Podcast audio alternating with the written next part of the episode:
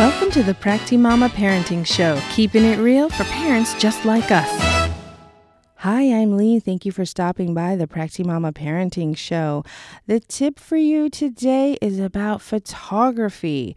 Two tips, actually. One, I'm just going to get right into it. I know you don't have a lot of time and I want to get you on your way.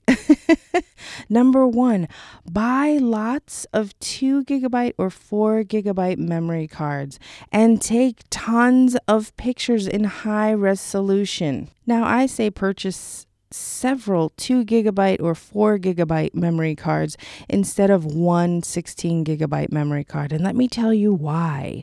It's easier to scroll through 500 pictures than 4,000 pictures. And it also takes longer for a digital camera to engage.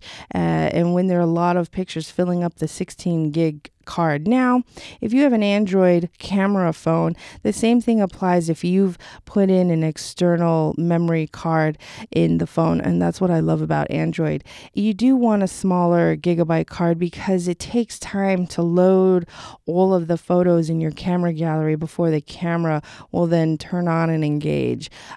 iPhones are a little different, but again, even if you have an iPhone and you've got all of those photos, consider putting them all on the cloud. I, I don't know if that's automatic, uh, but decreasing your your roll of film, so to say, because again, it takes a while to load up, and the loading time can be so annoying when you want to just get that quick action shot. So, now my next photography tip for documenting your little ones is to try and get some close ups. It's easy to do with the macro setting on most point and shoot cameras as well as your camera phone. You know, this feature will give you and your family some really unique photographs for the family portrait wall in your home. Really just get right up and close and, and have the face fill the frame and and to help with the photos, you can get a shiny object and hold it in one hand to kind of catch the attention of your little one.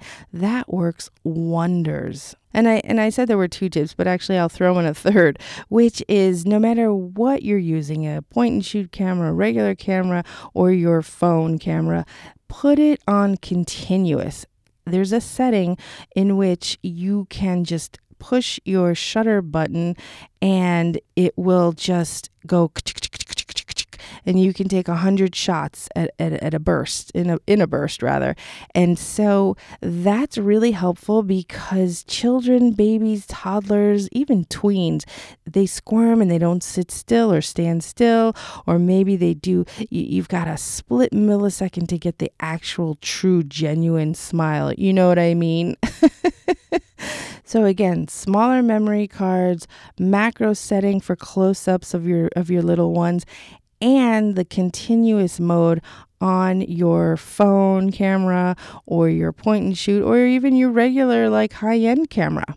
So I hope those tips helped you. And if you've enjoyed today's episode, please do tell at least two friends or family members who you think would appreciate the show because I really do want to share information and help as many people and parents out as possible.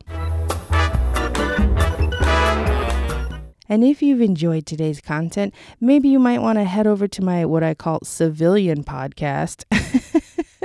called the House of Life NYC.